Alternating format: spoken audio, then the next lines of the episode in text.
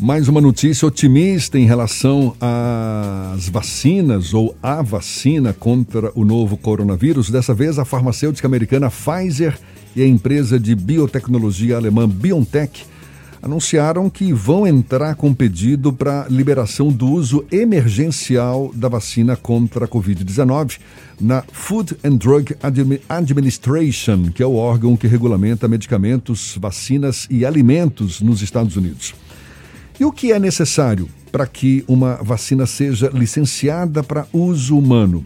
Mesmo em caráter emergencial, as vacinas licenciadas são seguras? É o que a gente vai conversar agora com o cientista baiano e pesquisador do Departamento de Imunologia do Instituto de Ciências Biomédicas da USP, Universidade de São Paulo, Gustavo Cabral de Miranda, mais uma vez nosso convidado aqui no Issa Bahia. Seja bem-vindo. Bom dia, doutor Gustavo. Bom dia, bom dia. É um prazer enorme estar aqui com vocês sempre. Prazer. É legal estar aqui compartilhando informações. Maravilha, prazer todo nosso também.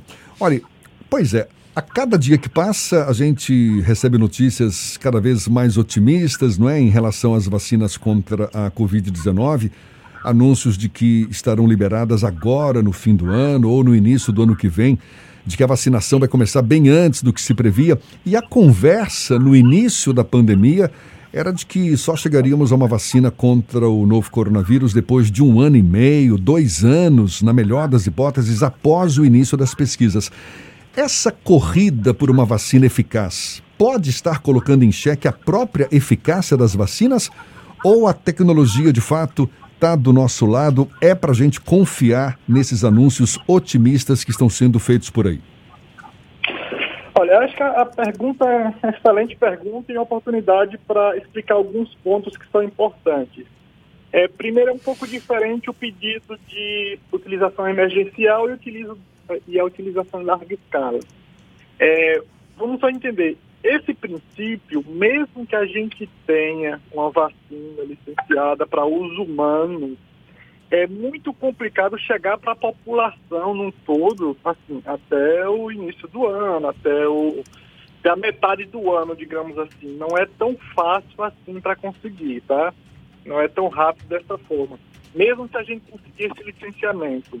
É, nesse momento, o que foi divulgado e muitas coisas animadoras que estão sendo divulgadas ainda são notícias, ainda não foi mostrado os dados em revista científica, nem apresentado aos órgãos é, responsáveis, como você falou, a FDA, como for, a americana, como se fosse a Anvisa aqui no Brasil. Mas espera aí, muitos desses laboratórios já divulgaram, não é, resultados de fases 1, 2, até da terceira divulgaram fase. Por notícia. Não, é em, em, em, publicações científicas também, não? A gente chegou a noticiar aqui na revista Lancet, fase, por exemplo. A, a fase 3 não, a fase 3 nenhuma. Ainda não. A fase 3 nenhuma. A fase 3 foi liberada pela prova, por exemplo, a Pfizer mostrou que 90 e poucos pacientes é, tem, tipo assim, quase 100, quase 100 pacientes infectados, 95 gera proteção, mas numa, numa revista científica você publica, primeiro, são mais de 30, 40 mil pessoas que estão sendo testadas. Então precisa mostrar todos os dados com quantos realmente foram infectados daqueles que foram infectados, quantos são é, é, vacinados e quantos são placebos, o tipo de análise estatística que foi feita para chegar àquela conclusão. Então, até então, embora os, os resultados sejam animadores, não tem nenhum mostrando assim em revista científica. Até então, são liberação de dados de modo geral, tanto que é, uma semana antes, a Pfizer divulgou que teria 90% de, de, de eficácia. Uma semana depois, teria 95%, ou seja, alguns dados vão surgindo a mais.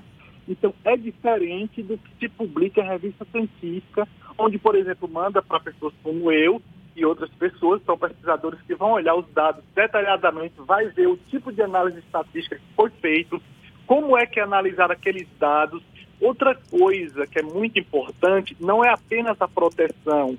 Tem que entender por quanto tempo aquela vacina é, gera proteção. Por exemplo, os dados que eles falaram foi, olha, uma semana após a segunda dose, gera uma proteção de 95%, ou seja, 28 dias após a, a primeira dose, tá? Então, assim, precisa entender, ela gera proteção por, pelo no mínimo seis meses. Então, por que eu estou falando essas questões? É para desanimar? Não, é para que as pessoas compreendam que uma vacina ela precisa gerar proteção, mas também tem que gerar durabilidade. Porque a gente tem que vacinar uma pessoa hoje mas não precisar daqui, precisar segunda, terceira vacinação daqui a, a três meses. e, quando, e quando a gente fala e quando a gente fala liberação de uma vacina para uso emergencial, a gente imagina que essa vacina esteja pulando algumas etapas? Uh, sim e não. Deixa eu explicar. Por exemplo, se eu sou convidado para as pessoas entenderem é, basicamente de forma simples, vai, Gustavo foi convidado para é, ir para a África com um grupo de equipe fazer um, um trabalho de, de, abafamento de um vírus se espalhar, digamos assim, tá? Então se desenvolve uma pesquisa, se testa uma pesquisa que está em desenvolvimento, mesmo sem chegar àquela parte final, e com, digamos, uma, duas mil pessoas que a gente está ali trabalhando, então tem como nos controlar, tem como nos acompanhar. Nesse caso, essa expressão emergencial não é bem utilizada, por quê? Como é emergencial, como é que vai ter controle vacinar é, 50 milhões de pessoas em um curto prazo e podendo vacinar bilhões de pessoas? Não é muito aplicável essa situação de uso emergencial, porque o uso emergencial é uma questão é, é, tipo assim, emergente, local, mas que tem um controle, é, é, que tem um acompanhamento global de todos que vão ser vacinados. Então, é um termo que não é muito bem colocado nesse momento, tá? Cientificamente falando. Mas está pulando etapa, inicialmente é possível pular etapa, por exemplo, naquele princípio de organização, de formulação da vacina, os testes iniciais, porque tem investimento muito alto, tem muitas pessoas, o mundo parou para desenvolver, empresas, laboratórios, então dá para acelerar, tá?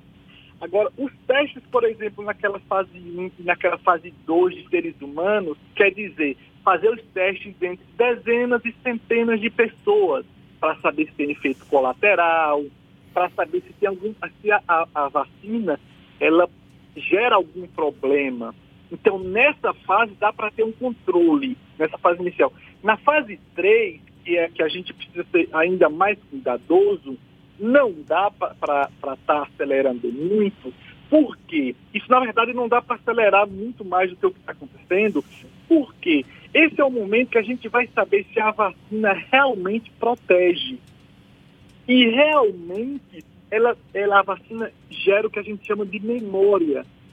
Ou seja, as pessoas que foram vacinadas geram uma memória aqui do nosso sistema imunológico que vai fazer, olha, daqui seis meses, daqui um ano, se eu tiver o vírus, eu vou estar protegido, porque o meu sistema imunológico, meu sistema que me protege aqui dentro do meu corpo, ele tem uma memória que quando o vírus entrar, ele vai responder rapidamente. Então, nessa fase 3, a gente tem que ter um cuidado maior. O que, por que, que eu estou chamando dessa forma para as pessoas? É para desanimar? Não, pelo contrário. É para que as pessoas não, não entrem em um estado de ansiedade e, consequentemente, seja utilizado essa ansiedade para forçar a ciência ou algo do tipo, ou, sabe, os pesquisadores, a querer liberar algo que não deve hum, para agora. Mas em breve, assim, alguns meses, nós, eu espero que alguns meses a gente tenha vacina. Seis meses, três meses, quatro meses. Mas nesse momento, eu acredito que me o melhor caminho para nós seguirmos é não entrar nesse estado de ansiedade entendermos que as coisas estão caminhando, estão caminhando muito bem, mas que não, não devemos deixar, nos forçar com promessas que para a ciência é irreal. Por exemplo, eu venho falando desde o princípio, para este ano, nós não teremos uma vacina liberada ao público. É praticamente impossível por causa dessas questões simples. Nós precisamos ter uma vacina que tenha, nessa fase 3, testado em milhares de pessoas. Milhares não pode apenas ser pacientes decidir o que vai acontecer para ser liberado. Uhum. E tem que ter memória imunológica e tem que ser segura. Gustavo, é, você falou muito sobre essa questão da memória imunológica e sobre os testes na fase 3. Mas até temporalmente falando, a gente não tem como medir se as vacinas que estão em fase final até de testagem, elas terão uma memória imunológica de longo prazo, já que, digamos assim, uhum. a gente tem um espaço de no máximo seis meses entre a aplicação e esses resultados preliminares que ainda não foram submetidos aos pares. Como a gente vai ter uma perspectiva de imunidade a longo prazo se a gente ainda não teve o tempo disponível para medir essa imunidade dessas vacinas que já estão sendo colocadas como na reta final? Por isso que eu venho falando que é praticamente impossível nós termos uma vacina licenciada para este ano, porque não se pode liberar é, isso. Olha, primeiro, inicialmente, é, foi que foi acordado entre, por exemplo, a Organização Mundial de Saúde e outras organizações, fosse para que isso fosse de pelo menos um ano, não era nem seis meses era de que essa memória imunológica fosse pelo menos um ano. Por isso que a gente estava batendo. Olha, até a metade do ano que vem, o final do ano que vem, não teremos. Então, porque não tem como. Você, eu coloco alguma coisa em você, eu não tenho como acelerar seu corpo. Eu não tenho como. É, eu não tenho como diminuir o tempo. Um ano 12 meses. Claro. A metade do ano são seis meses. Não tem, não como, tem não tem como antecipar, né? Não tem. E a gente precisa disso. Porque a gente, imagine se, olha, uma pandemia, vou, não vou falar do mundo, vou falar do Brasil, 200 milhões de habitantes. Aqui em São Paulo, que é um estado pequeno, falando territorialmente, a gente consegue organizar as coisas mais rápidos, entre aspas, é muito mais fácil você organizar uma casa pequena do que uma casa como a Bahia, que você tem 900 quilômetros lá para o interior. Imagine, para a gente vacinar, para ter uma vacinação da, da, a vacina da gripe, que já tem todo o estudo antes para vacinar 14 milhões de pessoas. Foi um ciclo de, de, de 14, de 14 meses, desculpa, 14 milhões de pessoas, foi um ciclo de três meses e não conseguimos vacinar completamente. Agora você imagine com 200 milhões de pessoas no Brasil, você realmente acredita que em menos de três meses a gente consegue fazer um ciclo desse? Doutor Gustavo, levando em conta, não... leva, levando em hum. conta todos esses esses dados, esses aspectos que o senhor está levantando. Qual é a sua previsão? Qual o seu sentimento? O senhor acha que, por exemplo, a população brasileira vai estar imunizada contra esse novo coronavírus? Quando? Olha, em 2021 nós estaremos lutando para imunizar a população.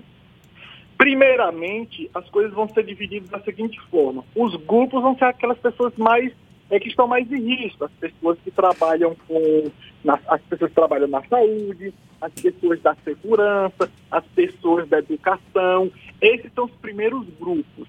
Assim que nós tivermos a vacina, aí sim é utilização emergencial, porque são grupos específicos. Aí vamos focar nele. Depois de nós termos todas as pessoas vacinadas, nós vamos para a população de modo geral. Claro, inclui nesse grupo as pessoas que são mais suscetíveis, as pessoas, por exemplo, com HIV, as pessoas que tiveram transplante, com câncer. Então, esses grupos são específicos. Depois dessa fase, que a gente vai para a população de modo geral. Por isso que eu digo, 2020 nós estaremos lutando para imunizar, 2021, desculpa. A gente vai estar lutando para imunizar a população, né? Nós estaremos para imunizar a população.